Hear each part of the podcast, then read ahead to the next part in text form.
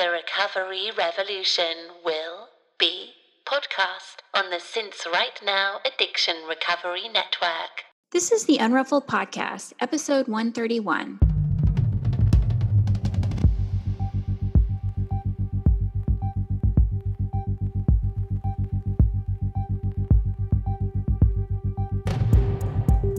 This is a podcast about recovery through creativity.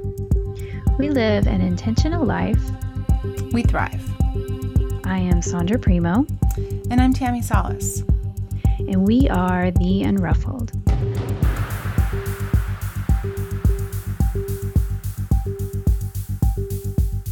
Hello, Unruffled listeners. We are popping in at the top of the show to share with you several ways that you can help support the podcast. First, you can become a patron of the show by donating to our Patreon fundraising campaign. Please consider supporting our consistent effort in bringing you weekly content on creativity and recovery, all for less than the price of a latte. For just a dollar an episode, you will receive early access to each week's show as our way of saying thank you. If every listener did this, we would be over the moon.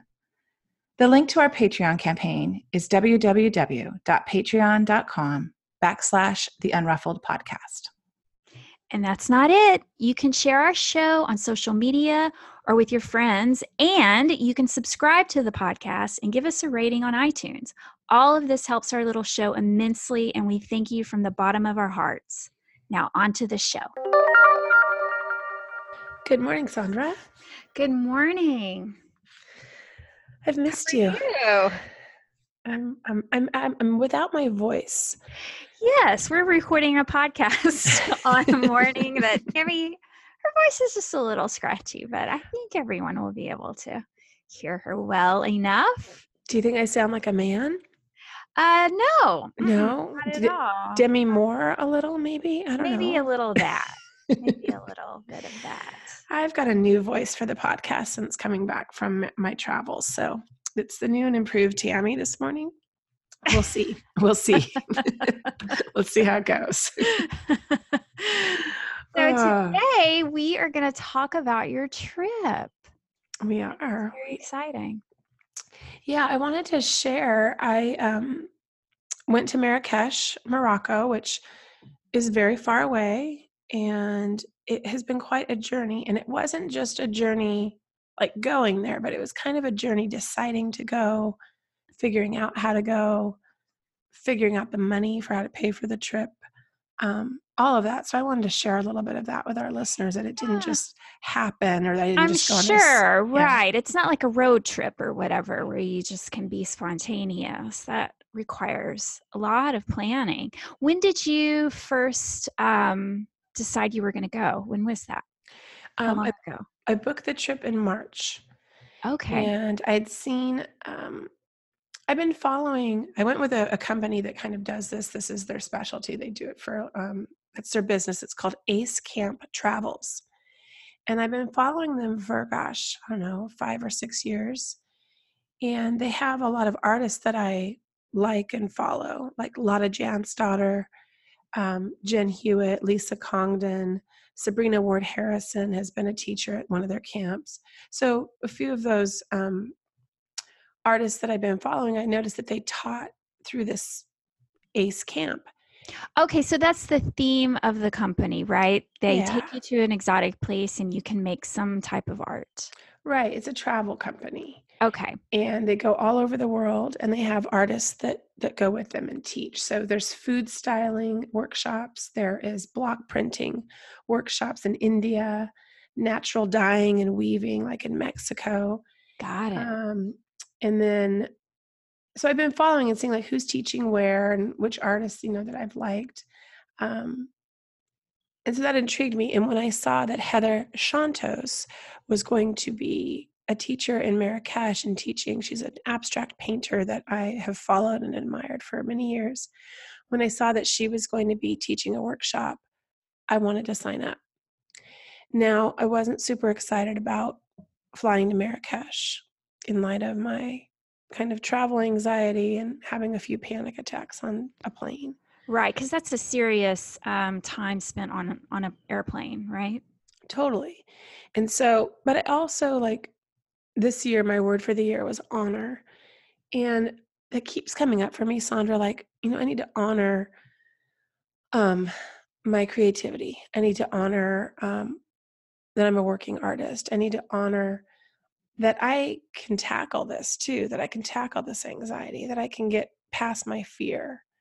And I thought my hope was that I would book this trip. It was six months away. And that I would get about the business of really dealing with my emotional sobriety, with my anxiety, and just get to work this year. Um, as I've shared on the podcast, like February was kind of a tough month for me. Things at home weren't super um, um, great at that time. And I was kind of doing this for myself and putting it off in the future not future tripping, but um, which I guess it's kind of a pun on words, um, but a play on words. But I I needed something to look forward to, and I had to figure out how I could do it because it was not cheap to do it. And so these are kind of luxury um, tours that that that Ace Camp Travel Company puts together, and it's kind of a whole experience. So it's not just that you're going there to do art, you're going there to kind of experience the atmosphere of the place. And you're going to be with a group, and art's going to be part of it, but also the culture is going to be part of it and learning about it. And so I um, had some money set aside from the Mantra project that I kind of have in an account that I don't touch unless it's for something creative and it was a big lump sum it was it was almost $3000 that's a lot of money to go on a trip and i just felt like it felt like a bleh, sorry i'm a little jet lagged um, it felt like a once in a lifetime thing for me. Mm-hmm. and so it was a good chunk of change that had been sitting in that account and i thought i'm going to spend this on myself and i'm going to have an experience Mm-hmm. So now, yeah. did you like the aspect that uh, the aspect of it where you know they sort of design the whole trip for you, so you really Absolutely. don't even you didn't ha- right you didn't have to do much. You didn't have to think about anything. Yeah, really. right. So that was great. The only thing you have to do is buy your airfare. Mm-hmm. And so I had to get creative with that and use all of my miles that I had. Um, not all of them, almost all of them, to book a ticket to Marrakesh. And to do that took a little bit of planning. I wanted to stop in Paris since you have to have you you go through Paris anyway on the way home, so I wanted to stay there for a few days. So I had to figure that out, the airfare. Um, but that was really it. Everything else is done for you. Nice. And it, that was very, very appealing to me. So she has it all wired. I kind of didn't think about it again, other than kind of having fun you know, planning for the trip. Um, Heather was the draw, and how I just wanted to quickly say, and I can't remember if I've shared this on the show, maybe in our Facebook group, but Heather Chontos is um, an artist that I admire and I love her work. And I had found her fun, like a funny story is I was I was looking through a Schoolhouse Electric catalog. Mm-hmm. Um, I can't remember how many years ago, many years ago, and I liked this painting on a wall that they had. So I ripped it out of the catalog and I put it above my desk. And I just kept looking at it. It was before I got sober. It's just something that I liked on my wall above my desk. I thought, God, I would if I ever painted, I would love to paint like that. And then I don't know where it went. It kind of disappeared through the years. But when I was working on the geographic last year, I found the page and I cut out the image of her painting and I had glued it into this journal that I was kind of jotting down notes for the project. And if you see her painting and you see mine, they don't look anything alike, but there was just like a feel to it, her color, her stroke. And I didn't know that she only used credit cards or library cards or plastic cards to paint with. Mm. But that's what I used on the geographic mm. um, exclusively, besides adding ink with a calligraphy pen. But anyhow, so something transmuted there. And when I um when I signed up for this trip, she started following me on Instagram. And I recently posted, you know, my birthday and I did a gratitude list and her and I share a birthday. Aww. So that was kind of like this little thing like, oh, we share a birthday. And I was like, oh, of course we do. And there's many other similar similarities that I learned throughout the week, but it was kind of fun. It was kind of like, okay, I know her. Um, I know her work. I mean, not her. I know her work. I like it. I admire her. I'm going to go. And I have to say, Sondra, I never, ever could have done this if I wasn't sober Mm, and had my shit together yeah. emotionally. Right. It would have felt too big and overwhelming for me. Something like that would have totally felt like just too much. I would have had imposter syndrome. I I didn't have it. I I went there and I was so surprised with myself. I kept like surprising myself a lot on this trip, but mainly that it was like, oh, she's a normal person. Oh, Mhm. yeah. Along with all these other there was like 11 other ladies there. Mhm. So it was really great to kind of get over myself, not be freaked out and um and get myself there. Um Quick question: Is it Yeah. offered only to women, or is it just that's who signs up? that's who signs up. It's offered to men too. Okay. They're, they're offering some a tour in um, Japan. I think that's coming up. It's more like a food tour, and a Mhm. lot of couples are going on that. Is what Angela said. Angela Ritchie is the owner and creator of Ace Camps Travel, and she Mhm. said that men come on their trips, but it, it is predominantly women. Got it. Yeah. Um, so that that that was the that was the kind of like the impetus for everything, and then all of a sudden it was here. Like I didn't do a lot of planning other than to plan my wardrobe, and that was really fun. That was Mhm. really fun. Um, so that was kind of part of my prep that I felt was creative. Like I realized it was going to be really hot there. Um, and so linen was queen on this trip because it was so freaking hot. Mm. it was like linen, caftans, anything that kind of could blow a breeze up your dress like that. Right. that was key. Um, silk, you know, I wore your silk kimono, I wore your silk jumpsuit. Um, I bought a couple of silk scarves, like silk and linen, I think were the like what you kind of need to wear to Marrakesh when it's warm or this time of year. So that was kind of fun and the color. Um, and then I just the traveling. Um, Natalie made me an anxiety toolkit, Sondra. It was so cute. Like packed up um things that I might need, like rescue remedy, Mhm. uh, little tip pills, gum, essential oils, a little sniffer thing like. I sniff the essential oils. It's a I don't know what you call it.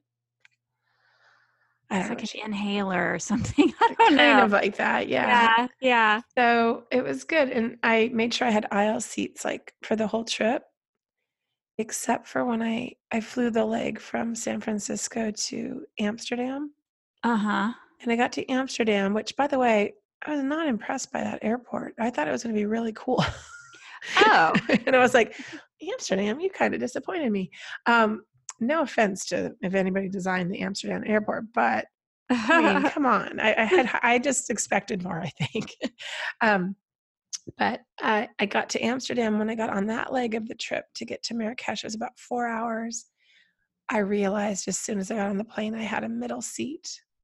And I Mm. don't know how I messed that up. All of a sudden, my body just started responding and I just started crying. Mm. I was tired, you know, and afraid that I was going to be kind of in the middle for four hours. And so I had to ask for help. And the nice flight attendant's like, I'm going to fix this for you. Don't worry.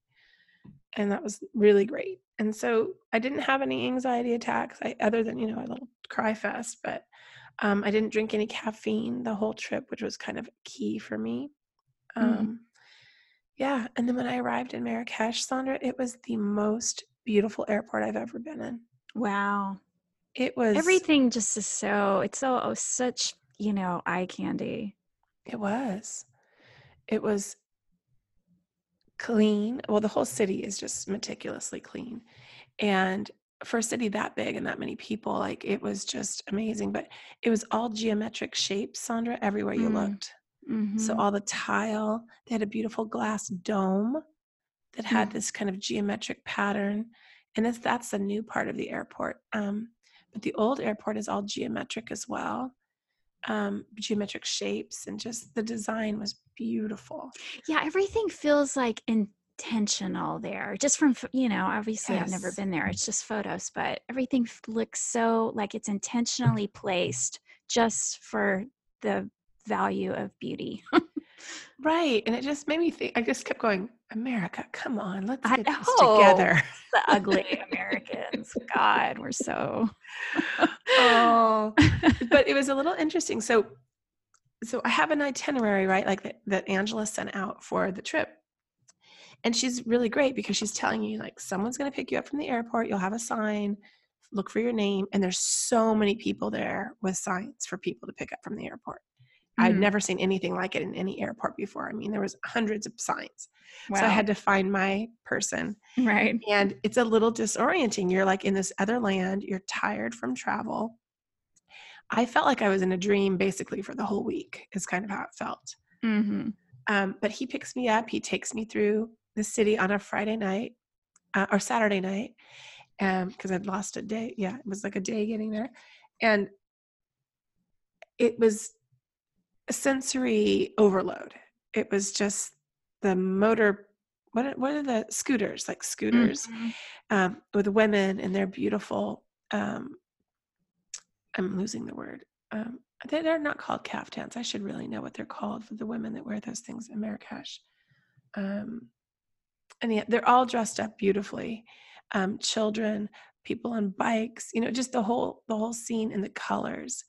And he drops me off at a, this meeting point, and she warns me. She's like, you're going to get dropped off and then a man with like um, a rolling cart is going to take your luggage don't be alarmed give him your luggage and he's going to walk you to the riad and you're going to go through lots of alleyways they might be dark but just you're you're with your person Mhm. and i'm like okay It's like you're going to Hogwarts or something.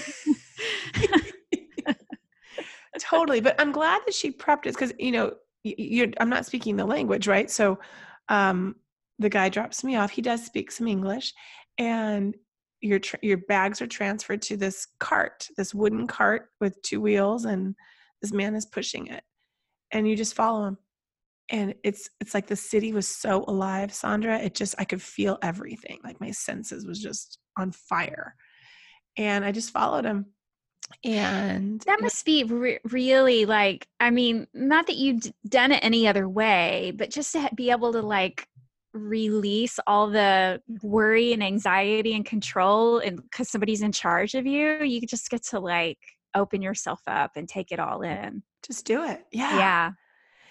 It was um yeah it was it, it just like I can only say it felt like a dream. A little bit it felt like i was floating at that point. So again tired jet lag i've been up for 31 hours by the time i got to the riad so Ooh, it's been a long it's been a long day of travel You don't sleep on planes. no Mm. I did not. I'll get to that with when we talk about Paris next week. But yeah, I had a remedy on on that flight. But no, I was just awake. Um, I couldn't sleep, Mm. and I get to the Riad, and that's what it's called, a Riad, and it's this home that kind of has a center, which is um, it has a pool in the center, a small Mhm. soaking tub pool, and all the rooms are around it, like four sides Right. and your view of the courtyard is your view and i get there and i'm like i don't have any money you know i don't know what to tip someone who does this for you anyhow the house manager just helps you take care of everything you know the guy will come back later for his tip after you go to the atm like he- everything was just great they just figured everything out um, but i walk in and everybody's already there and so it was a little for me like to be the last one to arrive everyone's dressed for dinner dinner's going to start in like 10 minutes i'm Oh, goodness. get there. Right. Some people got there earlier in the day. And um, uh, I'm greeted and I hug Heather, which felt just lovely. She was so hospitable. And then Angela's going to show me to my room. And they take me to the top, um, the second floor of the Riad. And she says, You're going to have the green room. And green is one of the colors, like Heather said, bring a color with you that you don't like to paint with. So I brought blue and green because I don't usually use those colors. So I get the green room. So I was like, mm, this is a little nod from the divine here. and I walk in, Sondra, and it's gorgeous. Mm, I beautiful. bet. And she said, I hope you don't mind. I gave you a room to yourself. And I was like, lady, you have no idea how happy I am right now. Because I didn't even know what the sleeping situations were going to be. Oh, right. I didn't ask any questions. I just signed up and was like, going to do whatever was presented. Mm-hmm. So the fact that I got my own room just really took me down like 12 notches of anxiety. I was like, okay, this is going to be great. This is, I can do this. So I quickly changed and went downstairs and had like a beautiful meal with everybody. And um, kind of set the tone. You know, it was like this beautiful welcome dinner with rose petals all over the table. And there's service there in Morocco, Sondra. Again, America, please. lessons from the Moroccans. It just you can't believe how well their customer service is everywhere you go, Mm-hmm. everywhere. Um, so it was just that was just like welcoming and lovely. And um, let's see, where do I want to go from there? Um, So what what so your first full day, what what did that look like? Did you immediately start uh you know, the art piece of it or was there exploration first? There was exploration. I'm looking at the itinerary right now because clearly I've already forgotten and I'm a little bit jet lagged. But day two was great because um, they were going to translate inspiration into abstraction was kind of the title for the day, and so um, we have we had introductions in the morning, like proper introductions, and then um, we went to lunch out in the um, kind of among the the souks. Um, it- it's called the Medina, and then in the Medina is all of the souks. There's like thousands of shops, and so we she hired a guide for the day. So we went to the lunch place, had lunch on the terrace overlooking the city that was beautiful. And then when we got out of the lunch, a guide met us and basically took us through the souks and showed us kind of how it how it was laid out. That was amazing. It was really Mm-hmm. like the fast. spices and the Yes. textiles and the shoes and all this stuff. Yeah, you get to see the spices, and we got to see them dyeing fibers, which was really beautiful. Oh, Sondra. I God, think you could would have loved it. Oh my God, I could have. I, that would take a whole day for me just to get involved with that. Yeah, they- just watch. It was so powerful, the colors. So just seeing the colors and the shapes and the textures and the smells, you know.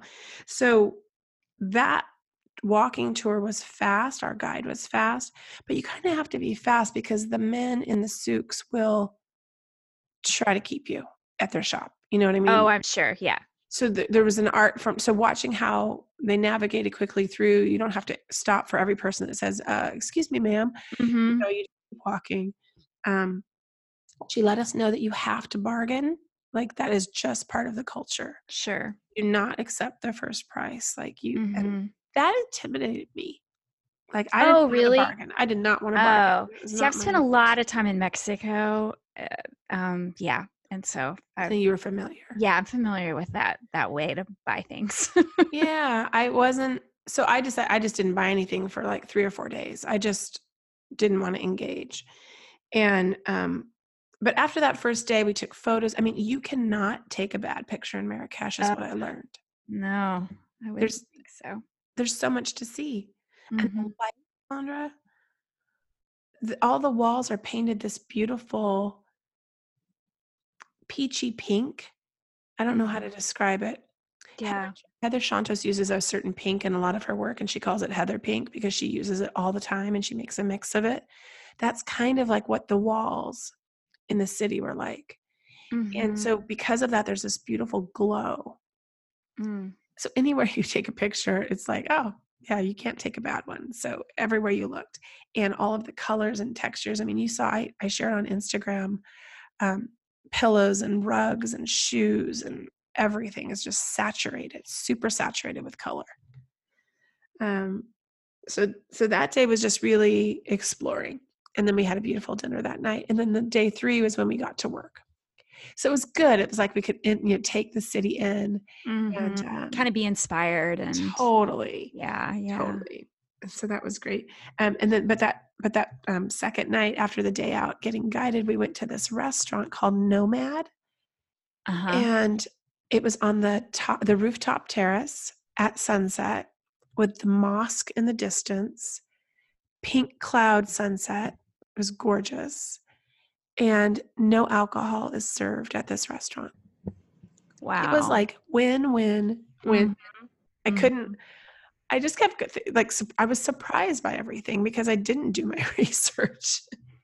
I Mhm. didn't fully know what each experience was going to be. So I kind of liked it. I was surprised, and that's not kind of how I do things. So I was um, happy that I did it that way. I got to sit next to Heather all night at that dinner and chat and get to know her and share experiences and talk kids and life and being a mom and being an artist. So that was really a treat that for that um, that first night out on the town. And um, this th- th- when we started making art was like kind of when I was in my element. Like I felt super comfortable. Mhm. I did not feel intimidated. I knew what to do. I knew the language she was speaking. A lot of the other ladies there were there from Marrakesh. And I would say I'd say it was like half and half. Half were there to kind of experience Marrakesh and half were there to learn from Heather. Is kind of how I felt. Mhm. And so, um, of course, all of the ladies participated, and um, but I think I don't know if anybody was as geeked out and as excited as I was. so, Right. I see what you're saying. Yeah. Some people were big fans of maybe her and her work, and that's specifically why they went. Some yeah, they just wanted to go to Morocco. yeah, and it was a great way to do it. Yeah.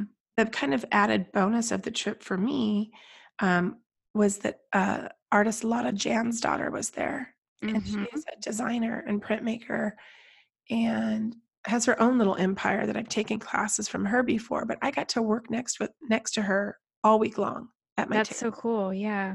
it was she was prolific and she was um she was just a joy she's very direct and funny and it was nice to kind of watch her work too because she's a designer not an abstract painter she was completely out of her comfort zone and she embraced it too but she did it in her own way with her style so it was so Mhm. cool to see how everybody did their thing but I was Mhm. especially interested in watching her kind of do her thing and how she translated what she was learning into into like how she does her how she does her work. She usually works really small and she doesn't paint. So it was all new for her too. Um, but I felt I felt good. I felt really comfortable. I loved making the organic shapes. I liked watching Heather's process. Um, we did a lot of washes with with paint, which I always wondered how you could spread the paint so big. Um, you use washes and layer um, abstract shapes using washes and letting them dry. Well, they dried so quickly because of the um, atmosphere. the dry heat. Yeah. Yeah. So that was kind of fun. Um, so we got to watch her, which for me, I was just in love with it. And then we got to just get to painting. Hmm. And I made a lot of work on this trip. I left it all in Paris in a tube that I forgot at my friend's apartment. So I'll be getting Oh. that back. um, but yeah, we spent the day doing that, and we were supposed to go off to a palace or something and get a tour. But everybody was so into painting, nobody wanted to go to the palace, so we just stayed and painted. Oh, that's so cool. Yeah, we just Oh. stayed. Everyone agreed. That's so. How were the other? Did you befriend anyone? Were how were the other um, guests? Oh, they were so great. Everybody kind of had an artistic um, background. Like there was jewelry makers there. Um, well, there was a couple of jewelry makers actually, um, a couple of artists, a graphic designer, um, well, Lotta, so she's a designer, and and um, they were great. I really connected with a couple of gals, a gal named Kate and a gal named um, Ilana, and we just kind of tooled around the city together. Um, Mm-hmm. and I shopped with them and watched them buy rugs, and Oh, it was kind of nice to be together and and hang out with them. Yeah, the rugs, Sondra. mm, That was an experience to sit on a couch at a rug shop and let them bring out the rugs and roll them out, you know, lay them out for you. oh my gosh. It was beautiful. And um, the rugs were just as beautiful on the backside, right? Mhm. So both ways and the vibrant, you know, because a lot of the gals were looking for pink, which I loved. I almost bought a rug. I do not need a rug. I have Mhm. no room for a rug anywhere actually. But when you're there, you're like, oh my gosh, Why? so yeah. so cheap. You might as well just get let's get two. Um, I think a lot of left with four. I think. Yeah. Um, I yeah, get it. yeah. when in Marrakesh, you right. drink a shit ton of mint tea and you buy rugs. Buy rugs. Um, so that was fun to watch, and so it was fun to shop with people who were buying things. Right, I Mhm. kind of got to have that experience through them. And my friend Kate was sweet. She's like, I want your opinion. You have a good eye, you, you know, because I kept pointing things out and it's like, what about this? What about this? Um, so it was fun, super fun to do that. And like shipping of a rug to the US, one shop said it was $60 and one shop said it was $250. Like, Yeah, I'm sure that's another thing you probably have to shop around for. right. Yeah. So and, in in dealing in the rugs, it's a whole exchange too. You know, they start so the the monetary system is dirhams. Uh-huh. So two thousand dirhams is two hundred dollars. right. So it was pretty easy to figure out, you know, the money when when you were kind of going back and yeah. forth. But there was one rug that we started out at was like sixteen thousand dirham, Mm. and I was like, "How about four thousand? And I was like, and I looked at the ladies I was with. I'm like, I'm not even buying a rug. Why am I doing this? so that was at the first, and so I almost bought a rug, and it was I got him to four hundred dollars. I guess is what it would have been. And Mm. then he's like, but shipping's two hundred and fifty, and I'm like, uh, I'm out. And he was like, You're gonna let that be the end of the deal? He's like, No, you have to come back. That's how it works. And I was like, I don't even need a rug. I don't even know what I'm doing. And I'm like, You guys don't let me do that again. but they're very persuasive, Sondra. Uh-huh. I know. Very persuasive. understand. Yeah. Um, so that was like a delight to kind of um, just see the colors and textures and dream about like where you'd put it in your space. And I don't know. Yeah, there's one rug I'm still thinking about. I may I may kick myself, but um, yeah, I don't. I would have to put it like out in the yard. There's no place in my house for it. um, so that was fun. The caftans, Sondra, Mm. bananas. Mm. Mhm. bananas. The bad thing about the caftans is I would find one I liked, and it was right at the beginning of my trip when I wasn't doing any buying.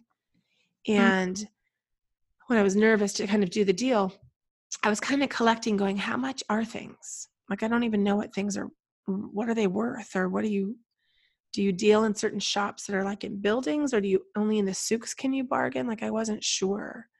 So, some I regret I can't, I never got to get back to the first place where I found some that I liked um because I couldn't figure out how to get back there.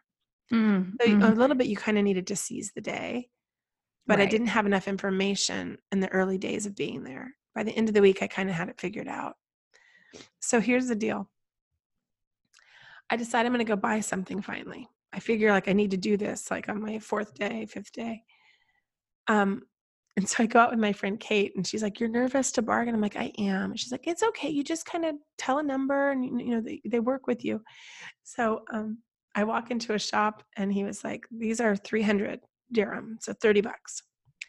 And so I, I read that you're supposed to just go in half, and then you start bargaining from there. Mhm. So I'm like, "Well, 150." And he was like, "Oh, I have to feed my children. I mean, what are you? You're. Right. It's a whole thing. whole it's a thing. whole yeah, it's a thing. big it's uh yeah. It's theater. it, it was theater. And he's like, 200. And I'm like, 150. He's like, You didn't come up. I go, I'm not going to come up.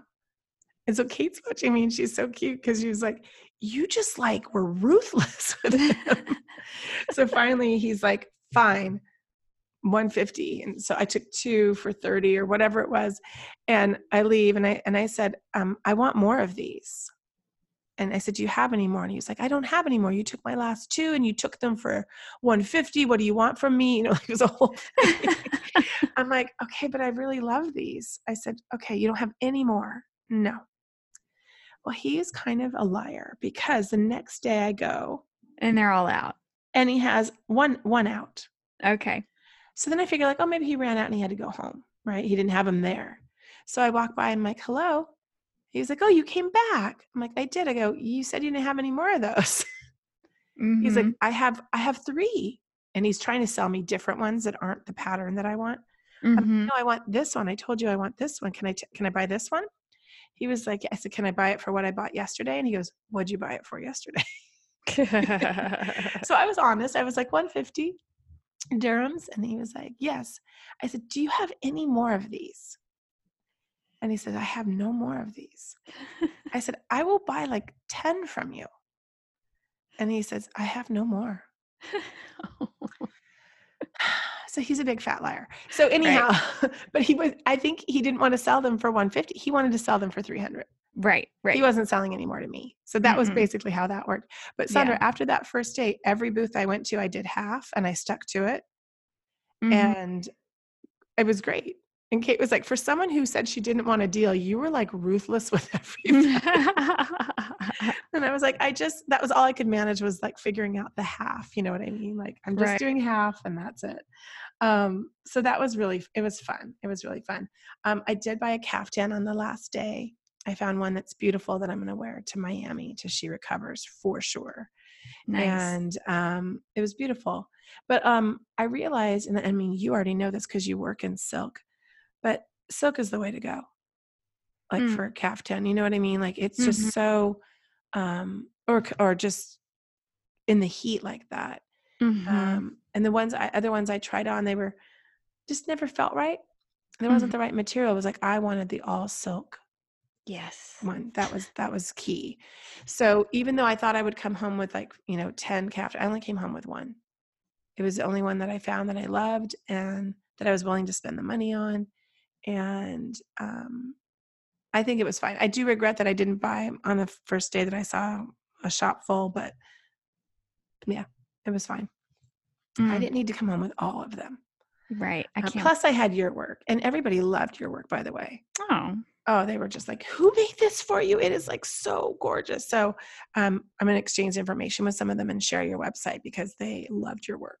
Oh, well, awesome. and i had planned on wearing your silk jumpsuit on the camel when i went to the desert.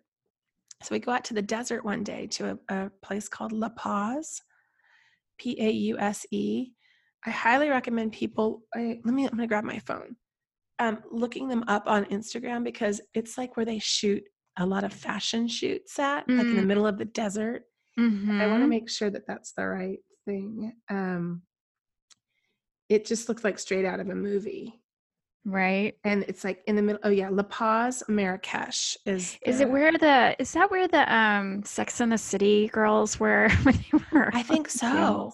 I'll have to watch that again. You know what? I bet you you're right. Walking through the souks is like probably where Sex in the City. Um, when they were walking, when they Mhm. were shopping, yeah, for sure. Mhm. um so te- it's like it's like an oasis in the desert it's all styled there's no electricity Mm. um you get delivered there it's about 30 minutes away from the city or 45 minute um we took a, like a little bus a little van with all of us in it you get there you get served this beautiful mint tea. There's gorgeous tents with rugs everywhere just rugs everywhere a gorgeous table set a pool um just a surprise like you you you felt like you were on a movie set. Mm. and then we went on the camels and i have to say it, it was it was fun to be on a camel for a minute not for an hour Oh, that is a long time. Yeah, yeah that's a long time. and because i was so hot sondra i couldn't put on the jumpsuit right. sweating profuse i couldn't even imagine putting my leg in because i was so hot so here i am in a dress on a camel not ideal by the way should have been in pants um, but it was, i was just roasting i couldn't handle it and um, you have to wear a scarf because of the dust Mm-hmm. and so I, I took a silk scarf that I bought from the man, the the the man that didn't want to sell me all his silk scarves. So I wore that.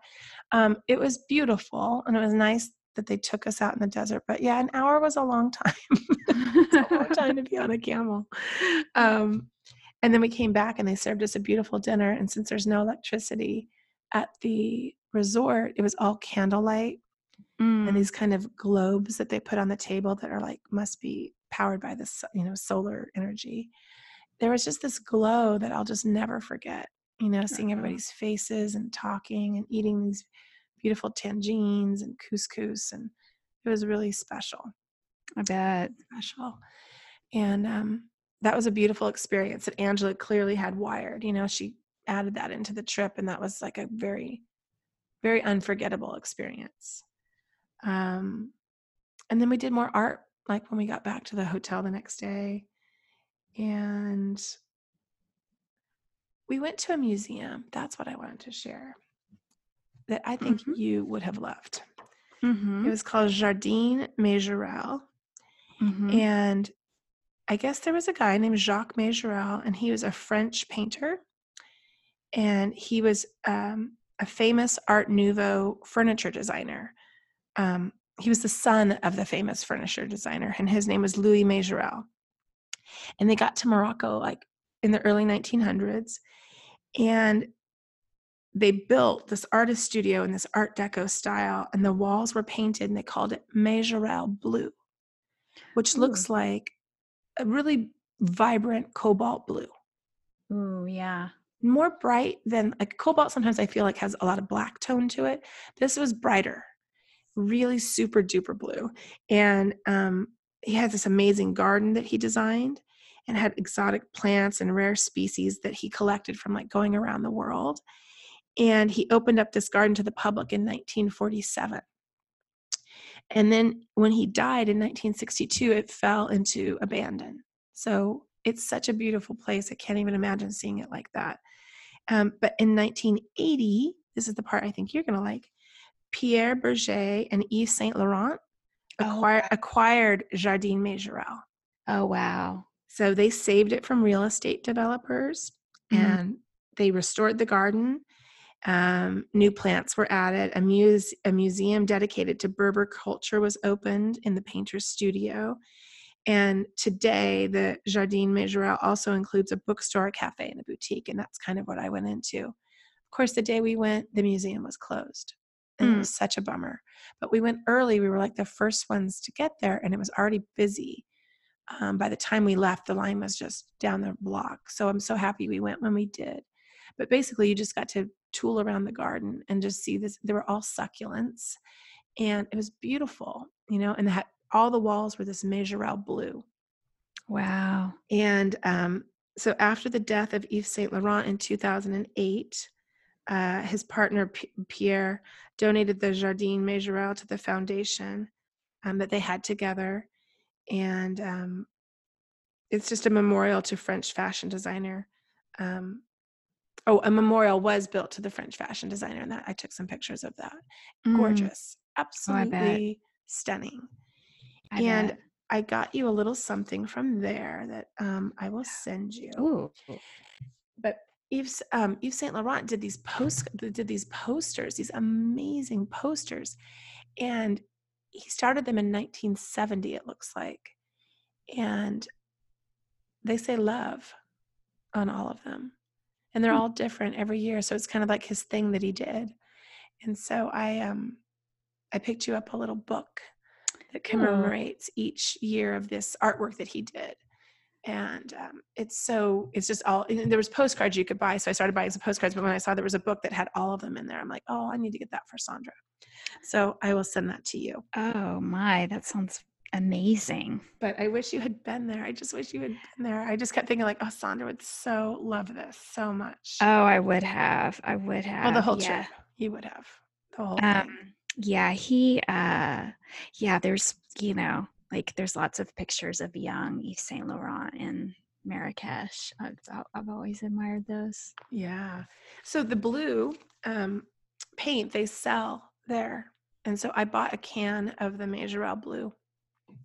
And I'm gonna, I, since I don't use blue, I didn't open it up in Marrakesh to paint because I wanted to bring it home, and I was worried it might explode on the plane. So I left it as you know, in the container because it's in a tin, like a paint tin, um, like house paint or something. It's it's a small one, but it's that's what it's like and I'm going to experiment in painting with the blues and greens um, now that I'm home. I bet it Yeah. just kind of seeped in. Yeah, the colors. I saw a lot of green. There's certain colors, and um, I bought pigments as well from a street vendor. But there's certain colors in blue, indigo, this Majorelle blue, green, um, hot pink, and kind of also a rust color. Um, are definitely Marrakesh colors that you see on buildings and tile work, and yeah, it was just amazing, just amazing to kind of see all the different buildings. The tile work is incredible, just absolutely incredible. Mm, mm-hmm. So that was really, I mean, thinking, yeah, we created more with Heather and made more paintings. We had like a, a critique one night. And that was, um, I've done critiques before, so I wasn't really nervous about it. But once we saw the work and we went upstairs at the Riad and we looked down on the courtyard at our work, kind of on a table, it was interesting for me to see like what my painting was missing, like gave it new perspective.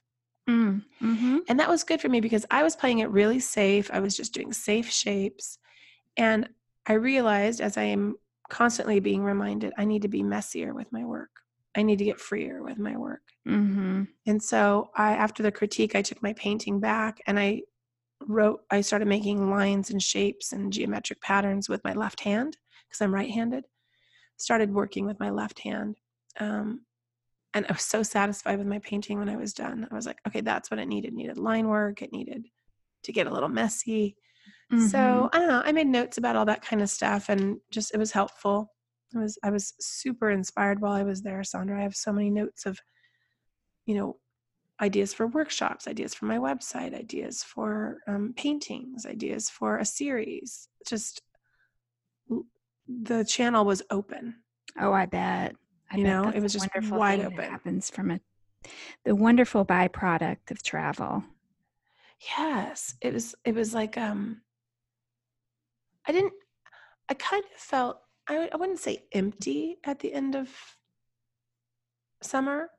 I did feel a little depleted. Um, I didn't realize how much until I went on this trip, and to really kind of, again, not really know what was ahead of me, and to be open to it. It's good that I was depleted and empty. I think it was the perfect timing for me to take this trip um, I've been needing to get quieter. I've been I wasn't sure what direction I'm going to go with things um, with my work. Um, you and I have been talking, you know, and just talking about like what do we want to do in the podcast and like all kinds of things were in my brain, and I had the time and the space to think.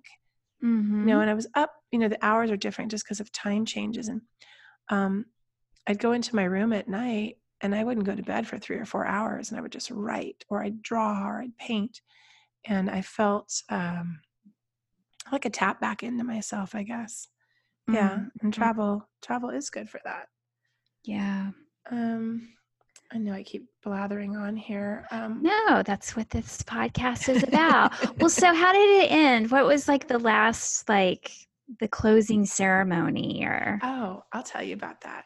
Um, but, but before I do, I really quickly wanted to just say, and I don't know if I enunciated this earlier, um, being in a culture that is not alcohol centric was a gift.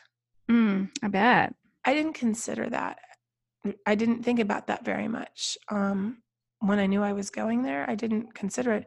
But walking into restaurants and having them be like no alcohol, having lunch, I went to a beautiful restaurant called Les Jardins um, that had the best non alcoholic drink menu. It's not unusual. You know what I mean? Right, right, because it's prohibitive for Right. um the religion. Yeah, and and the call to prayer, Sondra, that happens six times a day, so beautiful. You hear the first morning I woke up and I feel neither here nor there. I felt very much in a liminal space, right? And I hear this call to prayer over the loudspeaker, and I just started crying. Mm, Like, oh my God, this is so beautiful. So I prayed. I didn't pray their prayers, obviously, but um, that was really cool to be reminded six times a day and hear the call to prayer. It was almost like you could just, like, it was like to get back to yourself again for a second. Think about where you were. For me, I got to think about where I was, how lucky I was. I had gratitude in that moment. And, um, but the weird thing is, I never saw anybody pray. I thought I would see people praying in that city of so many people. Mhm. So um, maybe in their homes or maybe privately, but I didn't. I didn't ever witness anybody um, praying on their prayer mats. Um, but the mint tea, I'm talking non-alcoholic drinks here right now. uh, I've been searching for mint tea, Sondra, since I got sober. Mm. so I brought back mint tea for sure, and they know how to make Oh, it. I and it's not just yeah. with mint. What I learned my my week, I was trying to like nail it down. It's either made with black tea or green tea, Mm-hmm. a boatload of mint, and sugar. Right. and that's the combination.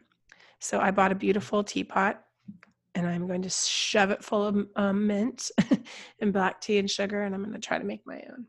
Yeah. I, I bought back some spices and some tea, and that was really good. Yum. Ah, but you asked about how I ended it. Yeah, so we had a big celebratory dinner, and the we had a free day in the city for our last day.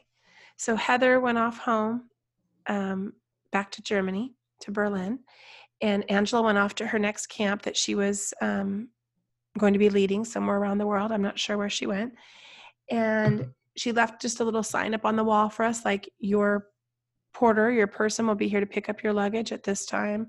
Um, get to the airport three hours before. She scheduled it all, so you didn't have to think about anything. Just be packed and be ready at the time, she said.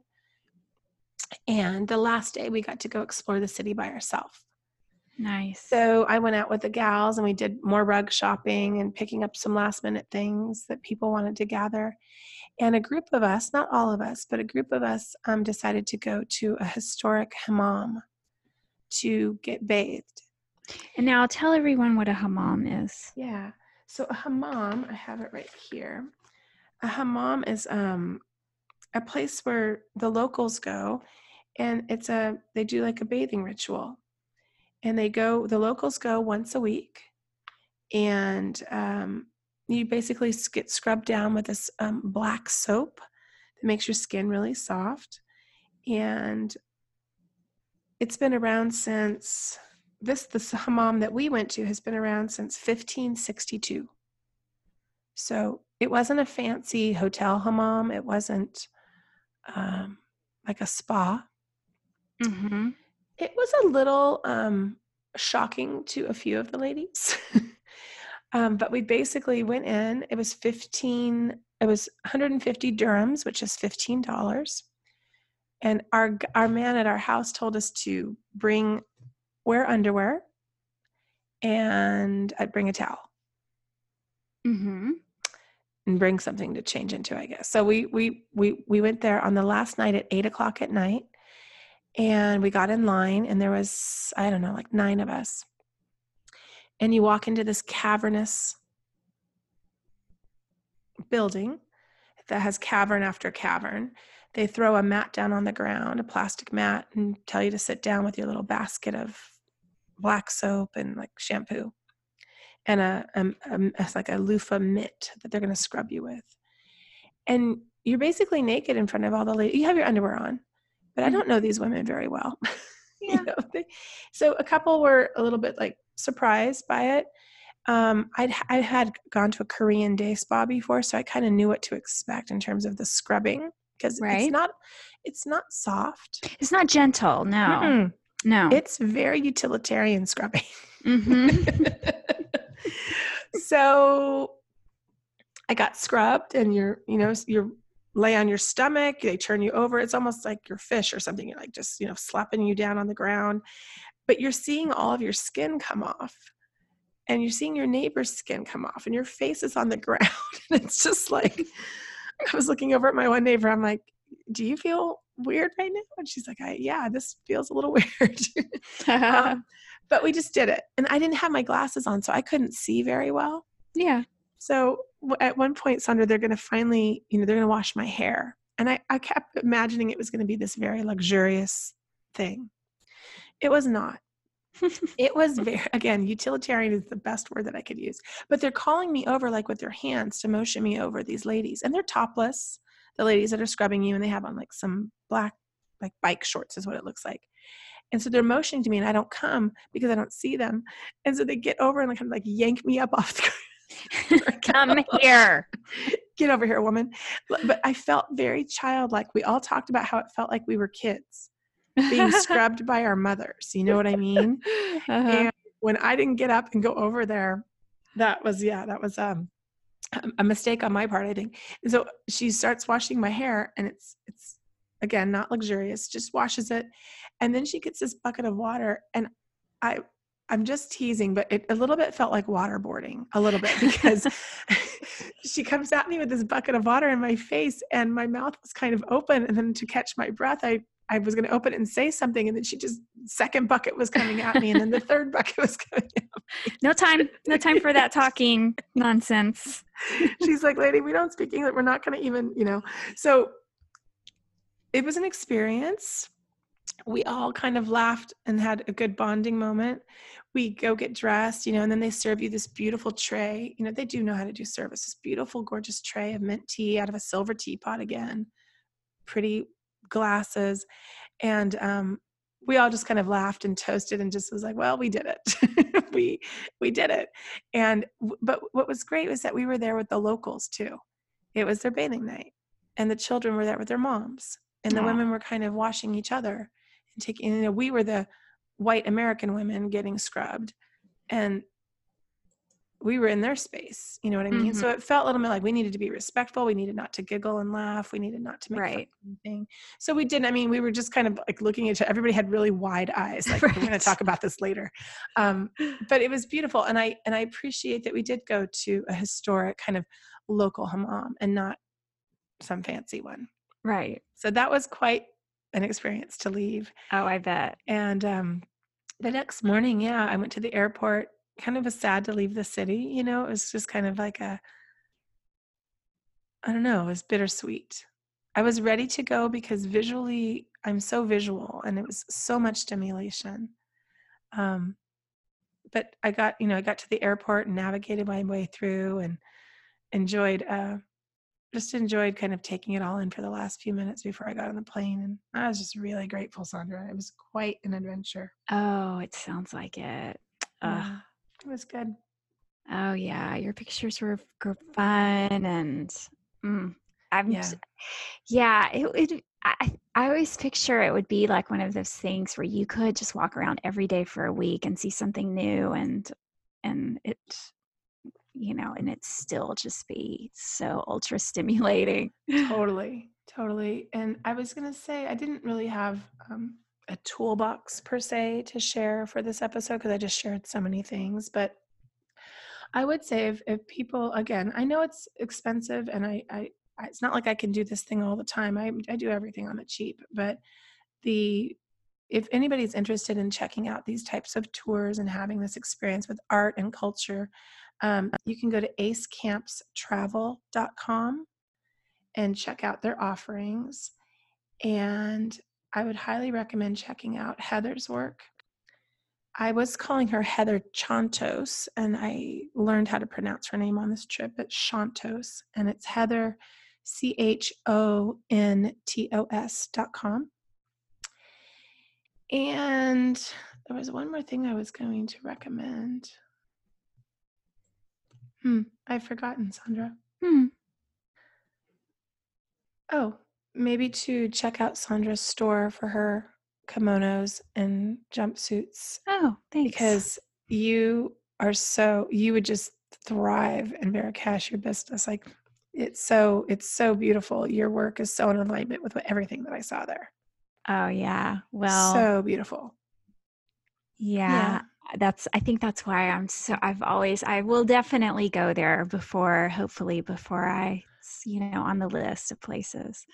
Um because Yeah. yeah, just the the visuals are so in alignment with what I make. Totally. Yeah, it was just a it was a visual feast is what I just kept thinking. Like every everywhere you looked, you know, it was amazing. So yeah, check out your work on the unruffled uh, dot com. And that's it. Ah, Thank you for indulging me for this episode, that was super fun. especially with my scratchy, scratchy voice. Mm-hmm. I just felt like I would forget everything if I waited too long to record this. True. You know, true. Yes great. there's nothing like capturing it right at the at the moment where the memories are still super fresh and and then next week we're gonna um have on a mutual friend right Yes. So after I left Mo- Morocco, Mhm. I flew to Paris. And um, a friend met me there, and we're going to introduce you to that friend next week and talk about. I kind of had a whirlwind weekend in Paris, even though I had a cold and I was losing my voice. I did not let that stop me because I'm sorry, I'm in Paris. How Right. often do I get to say that? I had a weekend in Paris. I'm going to keep saying it and saying it. Um, but that experience, I would love to share the kindness extended to me, and um, and what it was like to do the city sober. yeah. It was awesome. Yeah. So we can talk about that next week with our guest. oh, I can't wait. Oh, thanks, Sondra. I missed you. I'm glad to be back. I missed you. I'm so glad you had a wonderful experience. It was great. And I'm so glad that I didn't let fear stop me from having this trip, Sondra. Oh, yeah. You know that acronym, that false evidence appearing real? Mm-hmm. Like, I didn't let that. And I think I've worked hard this year um, on my emotional sobriety, on the things that I've, you and I have been talking about, what we, um, asking for help, um, just getting over myself, basically. The grace over drama mantra really, really came in handy um, while I was on this journey. And one day, and I, I know this is the end of the podcast here, but one day I did hit a wall and I had to remove myself and go into my room. I had to turn off all the lights and I had to lay in a dark room for like an hour. And I think I just hit visual overload and stimulation overload. Sure. It was a lot. Um, I reached out to Natalie and and then I was back. And it's like it didn't have to take me out. And I didn't have to be dramatic. I didn't have to tell everybody there at the Riad. I just went and took care of myself. Right. Right. And I don't think that I could have done this trip five years ago. I knew I couldn't have because I was still drinking at that point. But I yeah, don't think I never would have gone up to a place where right. alcohol on every corner. I would have been a shit show. I would have been embarrassed. I would have embarrassed myself. I would have, or I would have been so anxious I couldn't have participated and been fully present. Right. I was fully present. I soaked up everything. And I attribute all of that to my recovery and my not drinking. And to me, um, believing in myself as a creative person and all of the work that I've done um, in terms of schooling and training and trying things on for size, like all of that got to manifest itself. And that's what made me um, so pleased with this trip. It seemed like I can handle anything, is kind of how I felt. Mm, And yeah. I know I tell myself that sometimes I gotta cheerlead it and you gotta fake it till you make it or whatever the thing is. I didn't I felt authentic and I felt like I had the trip of a lifetime and that I felt like I worked really hard to to do it. And that I got to celebrate all that hard work that I've done for the last four and a half years. And um, it was a treat. I love it. Oh, all right, friend. All right. Talk to you next week. Okay. Bye. Bye. The Unruffled podcast was created and produced by Sondra Primeaux and Tammi Salas.